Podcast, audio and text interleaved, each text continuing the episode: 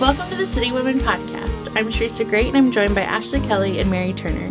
This season, we are reading through the book of Genesis and looking at how God has revealed himself as faithful.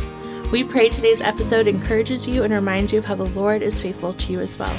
Today, we will be discussing chapters 46 through 50. Let's jump right in. Good morning, ladies. Hello. Hello, Teresa. How's everybody doing today? Doing so good. It's really good. This is our final I know. episode Oh my on goodness. Genesis. We're gonna have some bonus. So don't worry, ladies, we're not done. But as far as the the reading of the chapters, we're we're wrapping it up. I know, that's crazy. Where did the summer go? Where did it go? it, it flew by. That's a good way to say it. That's a good way to say it. Well, we hope you have enjoyed listening as much as we have enjoyed being a part of this. It's been a lot. We admitted that to each other the mm-hmm. other day, but I think it, it- we, we actually said it's kind of like having a baby. yes. You get to the end of it, Ashley and I said, and it was a lot of work. And right now we're like, we never want to do it again. But give us give us a couple months. Give us a couple months be like, hey, we're ready to dig in again. Let's do, it. but I we have it, not quite as much action, but some really important things um, at the end of Genesis that we're excited to dig into as well. Mhm. Yeah, we're going to wrap up Joseph's story and then wrap up Genesis as a whole. It's exciting. And Jacob, your favorite. We And get to Jacob, wrap he's up still he's still hanging on. He's still here. He's really been around for quite a while. He really has. He really has been hanging in. But we had this exciting um, reunion with the brothers in our last episode, and now it's time for Jacob to be reunited with his son Joseph, who we thought he would never see again. right. So we have this set up at the beginning of chapter 46 where he's offering sacrifices to God and God speaks to him. And he tells him, "Hey, I'm I'm with you. I want you to go down to Egypt, but I'm going to be with you and I'm going to bring you back to the promised land."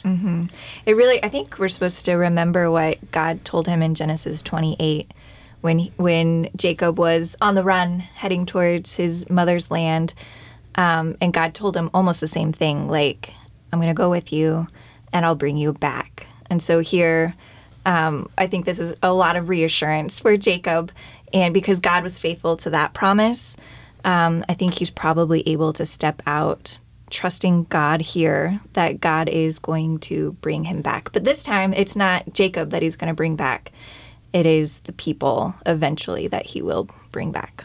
All of them because Egypt is this symbol of exile throughout Genesis. Anytime we bring up Egypt, it's the same word as exile. Mm-hmm. And the readers uh, uh, of this of the time, the ones that this is written to, mm-hmm. not just us, but mm-hmm. they would have understand. Oh, Egypt, that's the big bad. That's exile. That's what this is. We have to have a little more understanding. We have to put that in there.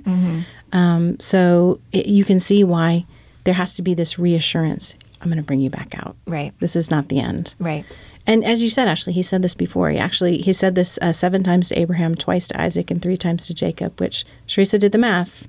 That's 12 We love a good twelve. it's a good Bible number. We've got twelve tribes of E- of um, Isaac. You know, uh, wait, no, I just said that wrong. Israel. Twelve tribes of Israel.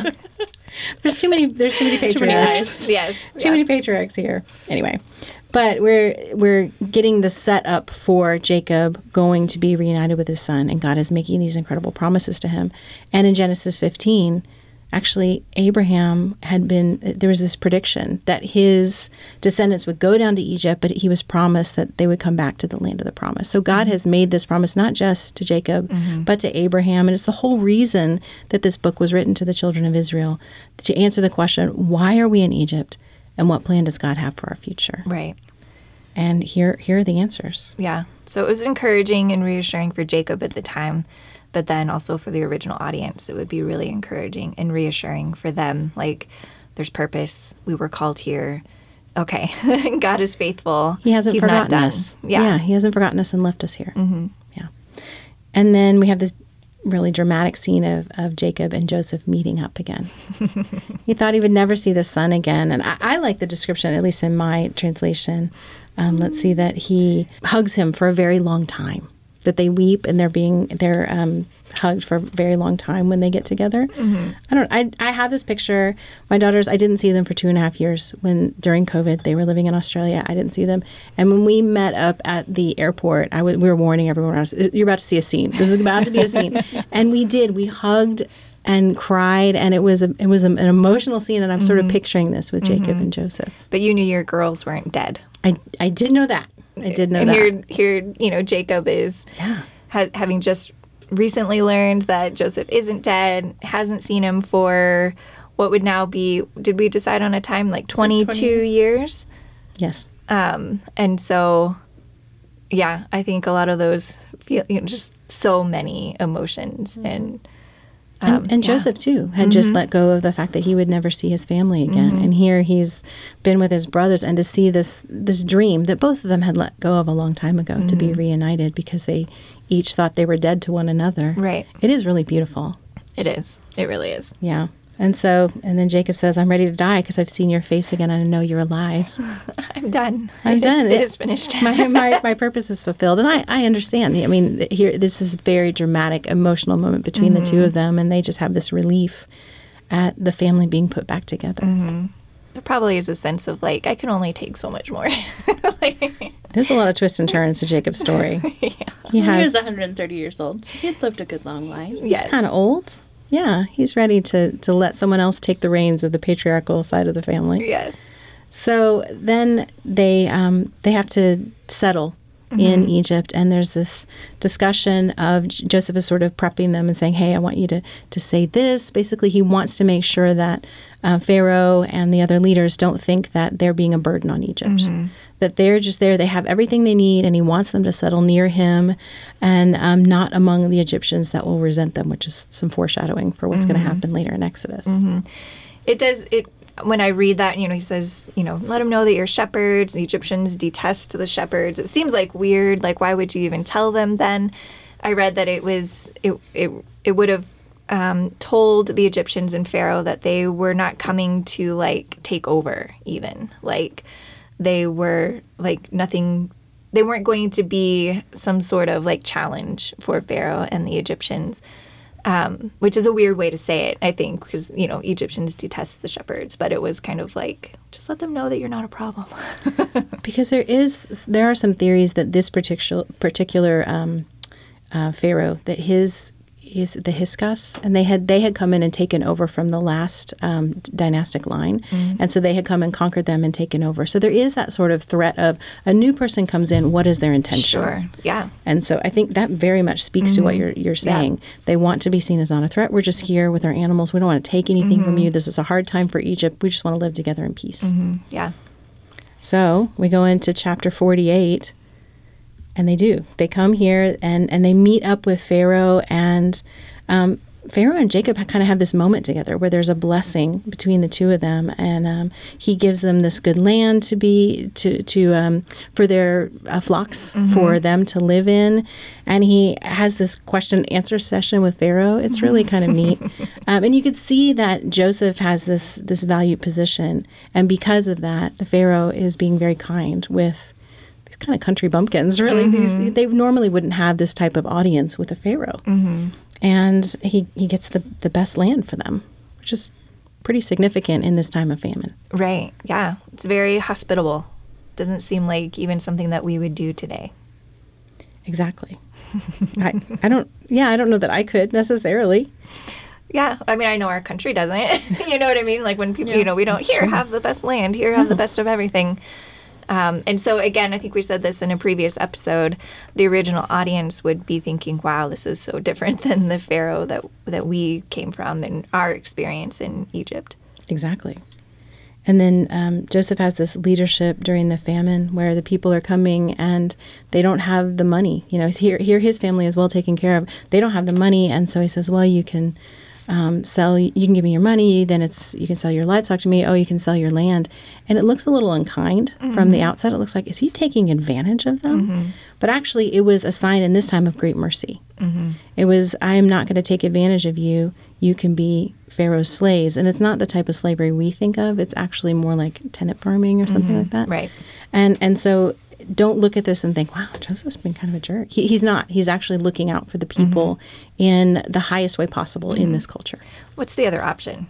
There isn't anything Starve. else, right? Yeah. And so this is this is how God is providing at this time through this way. Um, and it leads to other things later on in, in Egyptian history, and you know where a lot of the Egypt and the palace now owns the land and all this stuff. But it was done for the purpose of saving the people.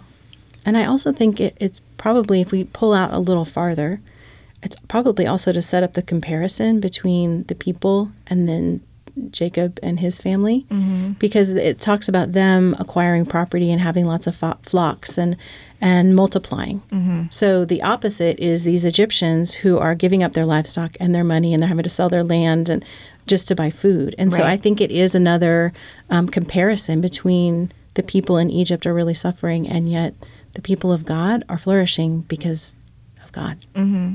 And when we when you do read Exodus, it does say right in the beginning that you know like the um, Jewish people were the people of Israel were just flourishing so much, and so this could be why they had their own land. They, you know, it started mm-hmm. here. This is the seed of that that flourishing. And they're they're dropping these seeds later for us to have a better understanding of why is this such a big deal in Exodus? Why do mm-hmm. they need to leave? Mm-hmm. And um, so here we are. They're in they're in Goshen. They're actually doing pretty well, and we're going to move on to chapter forty And it's time for for Jacob to wrap up his life here. He has had the fulfillment of what he wants. He's with Joseph, but Jacob can tell that that he's getting older, that he's going to die. And so he starts reflecting on his life and how God's promises have, have been fulfilled. He's fruitful. He's had all these sons and grandsons around him. He has Joseph back. He even owns land back in Canaan. Like he has a mm-hmm. lot of blessings in his life. And he's reflecting on those. And Joseph comes to him with his sons and, and they, they have this discussion. And uh, it doesn't necessarily go the way that we would have expected it to go because he's starting to pass out blessings to his sons. But he starts here with Joseph, but not in the way we expect. Yeah. He um, asks for Joseph's sons, so Ephraim and Manasseh.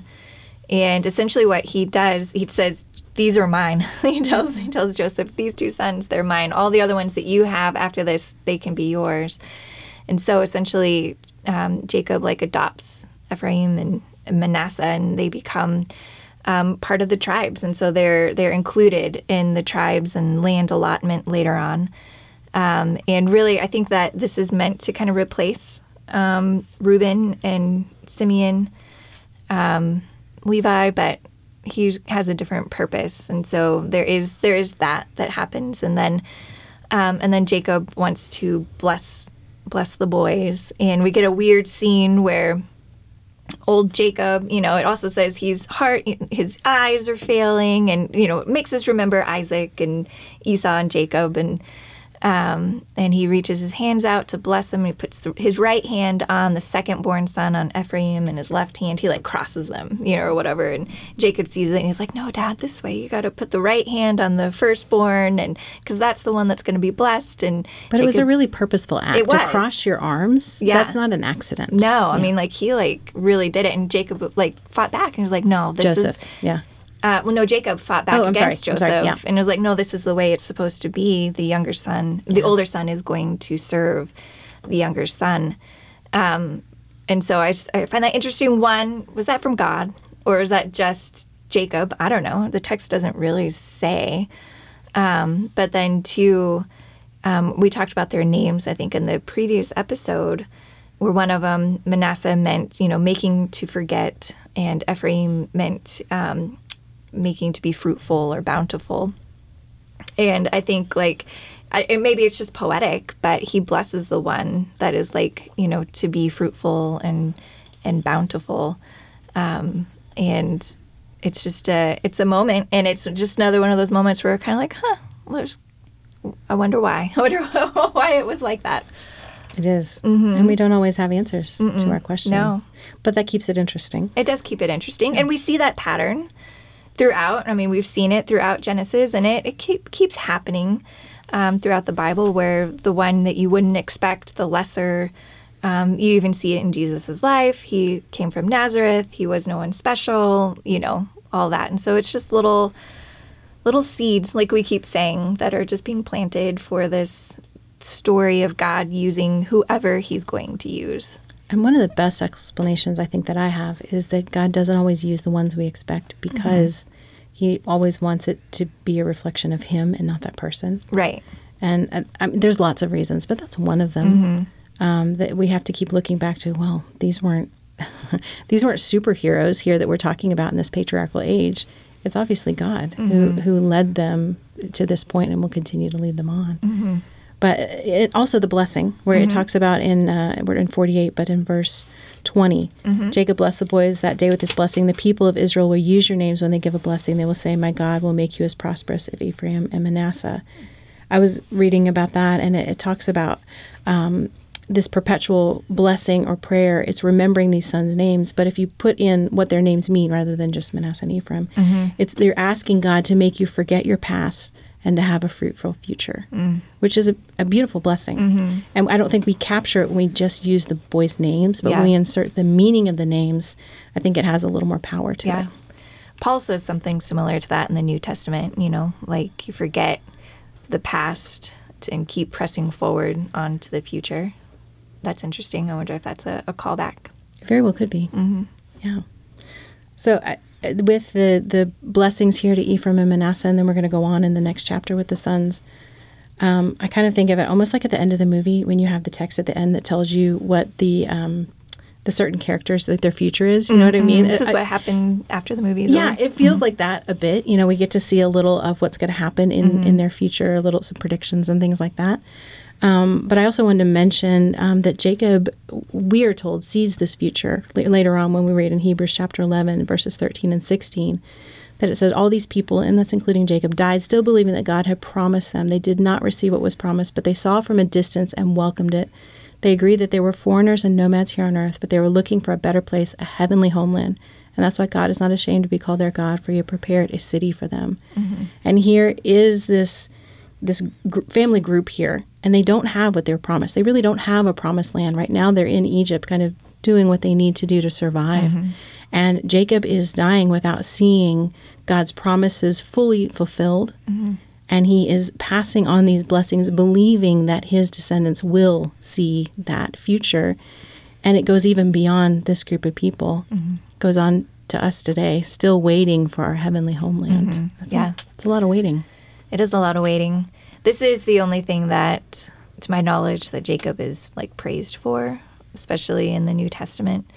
Um, he, uh, in that Hebrews, in Hebrews 11, he is given credit for the faith that he had to be able to bless um, Ephraim and Manasseh, looking forward to the future. And so I think that that's that's significant and and you know it at the end of Jacob's life he's he's at least gotten there you know and um yeah I don't know And then in verse 21, he does go on and say, Hey, I'm about to die, but God's going to be with you. He, he gives that encouragement. He's going to bring you back to Canaan. He actually speaks these words out, which are a big encouragement to them because they are going to go through, as we know, a long period of exile. We're going to see in Exodus the, the difficulty that they encounter. But here he is giving them that hope. Their hope is in God and not in Pharaoh. Pharaoh's being great right now. We have a good setup here in Egypt. Right. But that may not always be the case, and our hope is not in this man. Yeah. We don't actually see this type of moment with Abraham um, and Isaac or Isaac and Jacob of like father, son, here, this is God, the fate, you know, this kind of transference here. So we, we are seeing that with Jacob. Um, and so, you know, I think that's, I think that's beautiful and I think it's needed. I think Jacob needed that in his life. We needed to see him come to this point. Um, yeah. there's been so much poured into him, Mm-hmm. um, and we had a lot of disappointment with him over over the past couple of episodes. We, episodes Mm-hmm. we've we've talked about that, but here we want to say, Jacob, we see you. We're, Mm-hmm. we're proud of you. he was ending with with faith. We didn't always see it throughout his story, but at least he's come to a point where he can die with faith in in God, and then also being able to um, teach that and show that to his sons. Yes, and, and we started off with, you know, there was a son. You know, we had Um, and then we have now we have all these all these sons and these mm-hmm. grandsons and the descendants are growing like it had been promised to them. Mm-hmm. And here is Jacob with all of these sons around him, and you did, do get kind of sentimental in your old age. Like he's he's seeing the goodness and faithfulness and of God in the eyes of his descendants right here mm-hmm. in this moment. And so he in in chapter forty nine he starts passing out some blessings, and I, I say blessings. We we don't necessarily read them as blessings, but it's sort of what a father passes on to a son. We've seen that mm-hmm. at various times. It's what he got from Isaac. Yes, Yeah. it, it's just that's what we're doing now, and mm-hmm. some of them seem a little harsh, and also this is more poetic. So we do mm-hmm. want to say there are parts of these that are very confusing, and uh, don't feel bad about that. This is not uh, meant to be an easy read. Right. And and even interpretation like for biblical scholars, like they fight back and forth over like what this means and what that means. Especially with Joseph's. Joseph, they haven't really come to a conclusion necessarily. Yeah. People think different things. And so if it if it is unclear for people who actually know these original languages, like it's okay for it to be unclear Yeah. to us as well. To the professionals, and we're just amateurs, and we admit that. yeah. yeah. Yeah. So we'll, we'll pull some things out here and there, but understand we, you know, as Ashley said, we don't know everything here, and mm-hmm. even the scholars don't know everything. Mm-hmm. Um, so we'll start out with Reuben. Mm-hmm. You may remember back in chapter 35, he slept with his father's concubine, and that his father was very upset about that. It was just pretty much the end for Reuben. Yeah. Right there. It, it was just a long time coming where it actually happened, and here we are in 49, and he does not receive the blessing of the firstborn. No, he doesn't. And it for Reuben, Simeon, and Levi, all of these blessings that they're gonna receive or get or whatever from Jacob, they all it all looks back to the past and it's more of like an indictment and a rebuke rather than anything to look forward to for the future. which was Ephraim and Manasseh had something to look forward to for the future. And they're mm-hmm. going to be these larger tribes. They're going to be mm-hmm. a, a big part of Israel's future. And here, Reuben, Simeon, Levi all should have been a big part, and mm-hmm. they're not as much as we would have expected. So, Reuben in particular, he doesn't receive the blessing, and he is going to live outside the promised land, even. We can see that in Numbers 32, where that actually Yeah. um, comes to pass. No future essentially is mentioned for Reuben. Sorry, Reuben. Sorry, you made your choice. This is it. you had you had something. and then we have Simeon and Levi. It's this joint blessing, and they also don't receive the firstborn blessing. And because of the Dinah incident, which you may remember back in chapter thirty-four, they.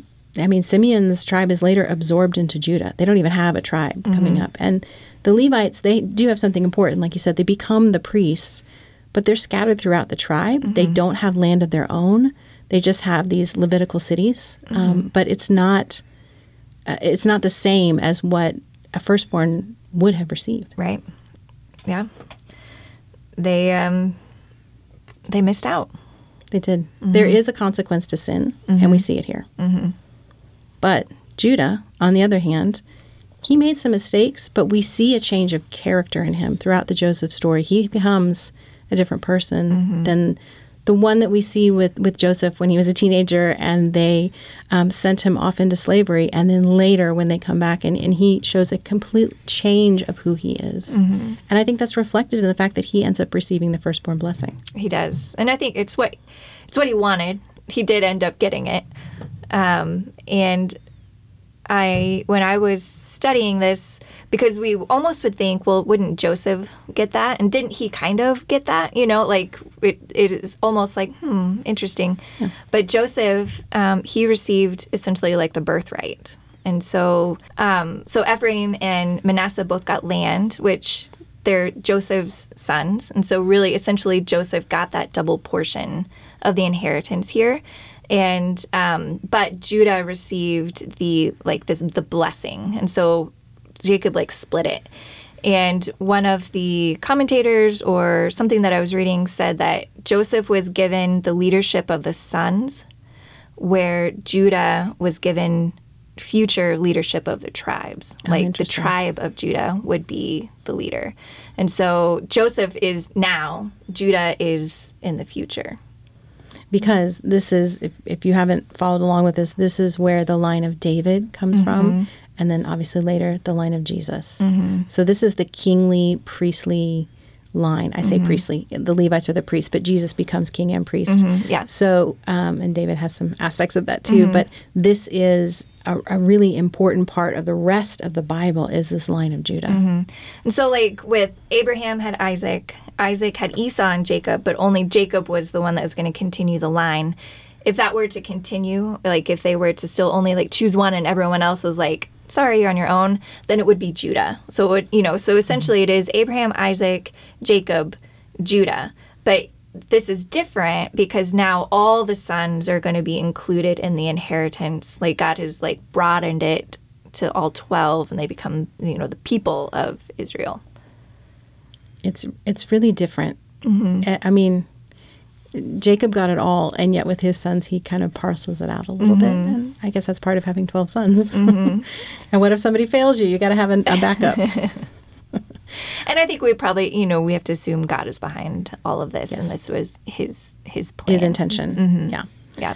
Cause, and it has a lot of references to the Messiah and, and the Messianic age. Um, it talks about a time of paradise on earth and abundance and health. And, and the word Shiloh, you may see in your translation, it means sent one. I think we know who the sent one is. That would be Jesus. It has a vine, it has reference to blood and wine and milk. All these, this picture Mm-hmm. of messianic things that David is the, the first realization of that. Mm-hmm. And then Jesus completes that. And then one day, this refers to the second coming. Mm-hmm. Yeah. Yeah. So Judah's blessing is really important and there's a lot there. As you read it, you should be like, oh, are we supposed to think of like the blood of Jesus? Are we supposed to think, you know, all these different things? My answer would be, yeah. Yeah. and again, it's poetic. Mm-hmm. So there's a little bit, you know, there's a little bit where you have to read between lines a little bit. yeah. And then we move on to, to Joseph, and he has the longest blessing. Mm-hmm. Which is, I mean, it's kind of interesting because there was already a blessing for his sons, and yet Joseph also receives this blessing. But he was this beloved son. And I think one of the most interesting things is the um, re- reference to the mighty one of Jacob, the shepherd, the rock of Israel, the God of your father. There's just a lot of God references in, in Joseph's blessing. Um, that is just referring back to the theme of Joseph's story is that God's purpose is hidden in human affairs. There were these things that the brothers did, but God's purposes when, was in the midst of all of that. I mean, Joseph says that to his brothers, and we have you know this this leader of his family in a different way, like you said, uh, than Judah, and there's his pictured as um, fruitful and hated and strong and a leader. All these things within this blessing is really interesting, and he has amazing descendants. He has Joshua and Deborah and other judges of Israel come from Joseph's line and, and are an important part of the history of Israel. I love that. I love that you can we can trace that out. We can see Joseph doesn't stop here and still great things do come from him. It is really interesting. And then Joseph is this type of Christ. Mm-hmm. You know, we see there's the, the really obvious parts, like he was betrayed by his brothers, and he ends up being their true savior. I mean, that's that's some pretty obvious stuff. But there are also some little other Messiah themes throughout Joseph that we can pull out, like in chapter 37, the dream. Some interpret Jesus as the wheat sheaf that was mm-hmm. in his, his dream and this Messiah figure. And then in 37, he was sold for some silver coins. Hmm. Jesus was also sold for some silver coins. It's little things you should say, wait a minute, I, I see this. Mm-hmm. And then later in, in chapter 41, when he Joseph is put in charge of Egypt, his title is actually Savior of the World. That's one of the interpretations of his title. Gee, Savior of mm. the World. That's a messianic reference right there. Um, 42, he went before his brothers to provide redemption, freedom from death. It's, it's pretty big stuff there. And in 44, he offers forgiveness. It's a pretty big Messiah parallel there. Yeah. So we can see all this themes. He is not the Messiah, but it's it's leaving clues for the future Messiah. He's a foreshadow of it. And then when you know Jesus and you know the story and you see how he came and what he did, then you can look back at Joseph's story and say Joseph's story was good, but Jesus is even better. Yes. you know, and we can see it all throughout Genesis as well. There's all kinds of little glimpses of Jesus, um, but Jesus is always better. Like the real thing is always, always better. It is. Mm-hmm. And then we turn back to Jacob. He's sent all these blessings to his his children, his grandchildren, and he says it's time for me to die. And it's again, it's sort of a reminder again for them that you're not of this land. Canaan is your home. Mm-hmm. Don't forget that. Mm-hmm. This is kind of his final words. And when he had finished this charge, he drew up his feet into his bed, breathed his last, and he joined his ancestors in death. This is a new death description mm-hmm. because Isaac and Abraham kind of had the same one. You know, They lived a good long Right. years, and That's true. This is this is a new one. He Does drew up his feet into his bed. literally drew up his feet? Was it like painful? Like in my like that's what I'm picturing in my head. I'm picturing like like a, a fetal position. Yeah, almost like like, going back going to- back. I don't know. It is an interesting description. Yeah. There, if if I had had time, I probably it. There's probably something Oh, in there that we're Yeah. missing. Yeah. you guys can do that on your own. Yeah. you tell us what we missed. we missed a lot. I know we only had thirty to forty minutes, guys. So, That's it. but Jacob dies, he dies. and he has this uh, very elaborate Egyptian funeral, and they have you know they take forty days to embalm him, and then there's this seventy day elaborate funeral, and then they take him back to Canaan like he had asked.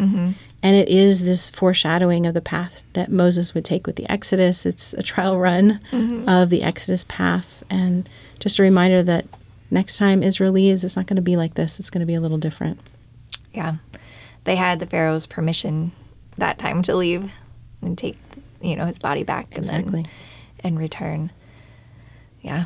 And then the brothers get nervous that they're going to get paid back for their evil behavior. Yeah, they're like, "Oh no, Dad's gone." Oh, so now, what no. is what does Joseph really think of us? But it's been 17 years. I think they should have believed him. but- Uh-huh. Yeah.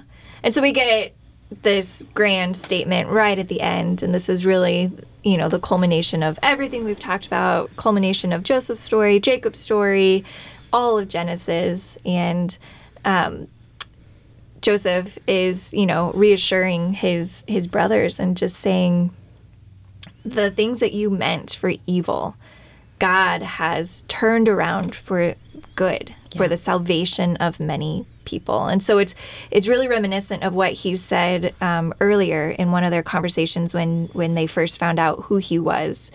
Um, he, you know, would uh, Joseph was just saying like, God brought me here. He brought me here before you so that I could provide for you. And so it's like he had to remind them um, again, like God has been in every part of this, even the things, even our mistakes, even um, the things that we didn't understand. Like God has been in in every part, and and the brothers are thinking, you know, they're remembering what we did, our sinful choices, our um, our mistakes, how we treated Joseph. Um, but Joseph is reassuring them, like God, God used it. And I found this quote um, from John Walton. I was, I've been reading his um, commentary on Genesis, and um, he said, "If God cannot use the sinful choices that we make, His sovereignty is limited, and there is no hope for any of us." And so, like, if God couldn't have used what the brothers did, like, if if that was too bad, if it was too far gone, if um, it was too far out of God's original plan or whatever, and God can't use it to turn it around and turn it into something good, if then then His sovereignty is limited. Then He's not who He says He is. He's not who we believe He is, and then there's no hope for us. Like, there's no hope that the mistakes that I make or that you make will at some point turn around, that God will be gracious, that God can work it out no matter what. Um, and so this is this is the whole story of Genesis because we've seen and we've tracked all the evil um, from the very beginning, Cain and Abel, and you know the choice of the tree taking the fruit that was it was evil, you know, and and then the flood, the world was full of evil. Tower of Babel, just time and time again, how people have treated each other, um, just all the all the decisions that have been made that have been against God's original good, beautiful plan. Um, God has been able to use every single one of them and brought them to this place where they are taken care of, they are provided for, and and and we even see how it provided salvation not just for them but for everyone. This is the entire story of the Bible right here in Genesis. Um, and it's I can't think of a better way to end the book and end end our discussion. God is amazing. The providence of God, His sovereignty. If we don't believe that, if we don't trust who God is and His capability of turning even the worst things around, then, um, then I don't know what we're doing. It's true. That it's the hope of Genesis. It's this story that we think is these Sunday school stories that end up being the the hope for us that we're not too far gone. Yeah. That God is opening a way for us to dwell in His presence. Yeah. I mean, that's what it was in, in Eden, mm-hmm. and He's making a way even through our sin and our mistakes. Yeah. And even though like I don't like Jacob, and I think we've we've said that a lot, but he's a symbol of hope because he because we don't see him necessarily have a great turnaround, maybe a little bit, you know, but but God didn't choose somebody else. God didn't choose someone else after Abraham made his mistakes. God didn't choose someone else after um, Isaac, I don't know, he had mistakes too. After Rebecca, you know, decided to deceive Isaac and just all these things, God didn't stop. He didn't choose someone else. He didn't walk away. He didn't flood the earth again. He, you know, and so all those, all the, all the downers and all the bummers that we've read about in Genesis that get us down and are frustrating are actually hopeful, which is crazy to think about, but they are because he's not going to turn around from us. He's not going to leave us. He's not going to walk away. He's not going to say, forget you, you're too bad, you're too far gone, because he hasn't done that yet. And he's just not going to. I think it's the perfect segue for him, me, we. Yeah, let's do it. Well, it's time to wrap up Genesis with our him, me, we, The last one. the last one. And I think I think we're all thinking a little bit bigger picture. Mm-hmm. Um, and I'm I was thinking about how God had this this plan for humanity, and how Genesis starts with the life giving presence of God at creation, mm-hmm. and then it ends with the death of Joseph. So we go from the heights of Eden to the depths of the grave, and well, a fullness of life to being away from God's presence. You know, the the idea mm-hmm. of the grave. He wasn't, but you know what I mean.